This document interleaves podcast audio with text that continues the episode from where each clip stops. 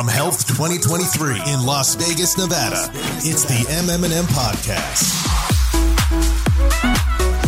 I'm Jack O'Brien, digital editor at MM+M. Pleased to be joined at the health conference in lovely Las Vegas by Alix Hart of Verily. How are you doing? I'm doing great. Happy to be here. I, I, know it's your first health conference, and we'll get into that, but I wanted to start off by going to the Verily rebranding effort. And if you want to give our audience a little bit of an insight into that whole process, we can start there. Oh, absolutely. Um, we're really excited to come to health as a rebranded um, company, Verily. Um, so we've been Verily for eight years. We're eight years young.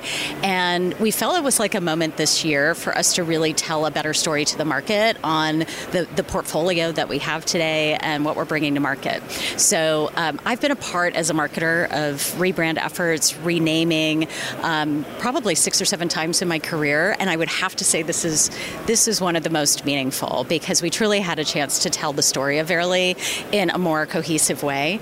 Um, so what we've done this year is we've we've rebranded the look and feel of the Verily logo. We, re- we brought our new website to life at verily.com, and we renamed some of the aspects of our portfolio because we thought, in particular, it was a little more difficult for the market to understand what we offer. And we have a mutually reinforcing set of solutions around clinical research, and then another set of solutions around care. And so, really showcasing how our solutions fit together for customers was another part of our strategy. And so now on verily.com, you can really shop and understand um, the benefits of mutually reinforcing solutions and how we might be able to work together with a customer on everything from clinical studies to patient recruitment to new reinventions of registries and longitudinal data.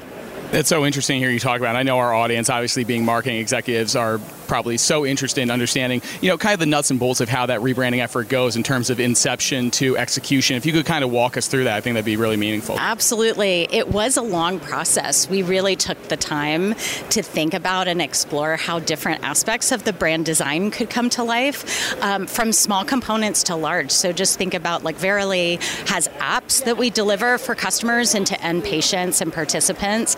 And those apps have the brand showing up in very small ways and little icons and, and tools. And we want to engage patients and participants in really great experiences. So we thought about really small, like how does the brand show up in those apps and in products, but also, you know, like here at HLTH, right? How do we show up in a, in a big way to customers on, on large signage and, and ways that we can bring it to life? We recreated, we actually created our first logo for Verily. So we really thought about what's the story behind what that logo could represent. And so one of the aspects that we really talk about a lot at Verily is how data can help close gaps, close gaps between research and care, close gaps between um, you know data and patient outcomes.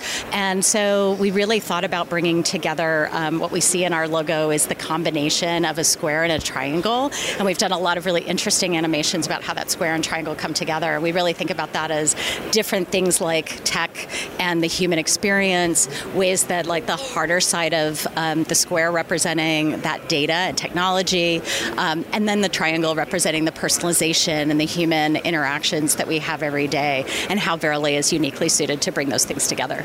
It's so interesting to hear you talk about, you know, obviously these kind of different concepts and actually, you know, actualizing them for your, your organization. I mentioned at the top that this is your first time at HLTH. What has the experience been like at the conference? I know it can seem overwhelming. It's thousands of people. It's Las Vegas. It's the whole, you know, kit and caboodle. But what's it been like for you? So interesting for me. I've been to so many conferences outside the industry. I came from other industries like retail and security, and so kind of coming into the healthcare space and seeing how how health is done has been really really interesting. The networking opportunities have been great. Um, the opportunity to see real leaders in healthcare across so many aspects of the healthcare ecosystem and hear the vision. I think I've heard a lot across the, the panels on where health where healthcare is going and lo- what transformation looks like. I mean, everything from you know perspectives on the regulatory space to thinking about digital therapeutics to just thinking about how we as leaders can really lead transformation. And I'm really kind of curious too that when you look out on you, you brought up how important health data is, and obviously improving patient outcomes, really changing the way that our system operates. When you look at the landscape now, where do you see room for improvement on the health data front? Because I know a lot of people say, "Hey, we need to have more data, we need to have better refined data," but it's easy to say that, and it's harder to actually say this is how we actually have to put it into place. It's so true, and I think you know I'm really proud of Verily and how the perspective that we're taking across product and technology to bring high quality data sets together, to think about curation of data um, so that we can help accelerate clinical research, we can inform different parts of the care um, care ecosystem. So from a product side, like that's very meaningful to Verily. I think as a marketer, you know, I really think a lot about the patient experience. How do we actually inform like that experience through better data sets? Um, and I'm just really excited about thinking about how we can employ better diversity by design principles. So we invest in marketing a lot about thinking about how do we make our experiences to patients and participants really relevant to the audiences that we're talking to. How do we inform in different ways? Like even from the, you know, from the aspects of our creative process. How do we design ads up front that are representative of many different people? Um, we do that through different animations, different ways of using like photography and how we have diverse representation. But every aspect of that becomes data that can inform how people are clicking, engaging, moving on to enroll in a clinical study or just take that next step to learn more.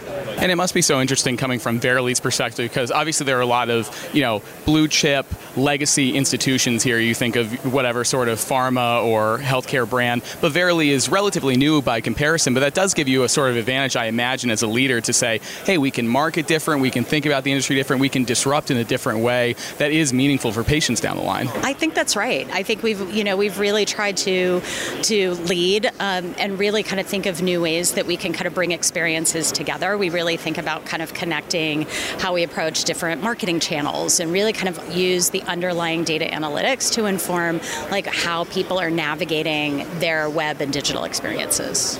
What can we expect from Verily down the line? Obviously, you're coming off this rebranding effort, but are there other things that you can give us a sneak preview for that our readers or marketers in our audience could keep an Wish eye out I for? I could give you specifics, but there's so much on the horizon. Mm-hmm. Um, we continue to engage on how to bring the brand to life, um, how to really drive awareness of some of the new products that, that Verily is working on. Um, so I think 2024 is going to be a really exciting year for us. Are there any sort of trends just industry wide that you're paying attention to that maybe some of the people in our audience should be keeping an eye on, certainly as it relates to the data or innovation front? I mean, I think we talked a little bit about health equity and diversity by design. I think that will continue to be a big area for us. Um, we have a director of a health equity center of excellence at Verily, who is uh, Dr. Vindell Washington. He's our chief clinical officer for care as well. Um, and we spend a lot of time thinking about how to bring the diversity principles into everything we do from product to marketing um, to the rest of the organization. And one of the things we talk about a lot that I think is really exciting is thinking about the data layer and how do we actually ensure that what Verily is doing, or really in how we partner with the industry, how we think about bias in algorithms, and how we make sure that the data that we're using to inform a lot of these decisions and um, you know kind of how we impl- implement technology is leveraging those principles and how we make sure that we're, we're preventing bias um, through things like you know AI and algorithms. It's so interesting to hear you talk about the bias aspect because I think a lot of people are very enthused by the rollout of this technology, but they also realize it's not perfect and there are things that still need to be worked out if it's going to live up to its potential in terms of improving patient outcomes or fixing other flaws that are in the healthcare system. Exactly right. I mean, just just think if if the data that the algorithms are built on never included a representative sample of the population, you know, how do we ensure that that you know that that's actually delivering um, equitable outcomes? Excellent. Well, Alix, I've really appreciated you being on the show. I have to ask you the question that we've asked every executive that we've had on the podcast so far, which is obviously outside of the health conference, there is all of Las Vegas. There are concerts, there's shopping, casinos, you name it. What is the one thing you look forward to when you come to Las Vegas, obviously outside of the business conference? Do you know one of the things that has been really exciting this this time has been getting to spend really good quality time with my team. Yeah. Uh, we really brought a lot of the marketing team out and our communications team out to this conference this year, and it's really You know, I think when we we all have kind of lived over the last few years in remote work, um, uh, you know, we spend a lot of our time disconnected um, or trying to find those ways to connect. So it's been really great to, to do that in Vegas live as a team. It's certainly good to be back to those kind of in person events as opposed to the virtual conferences we had to put up with for a few years. Absolutely right. Awesome. Well, Alix, again, really appreciate you being on the show and offering your insights as always. Thanks so much.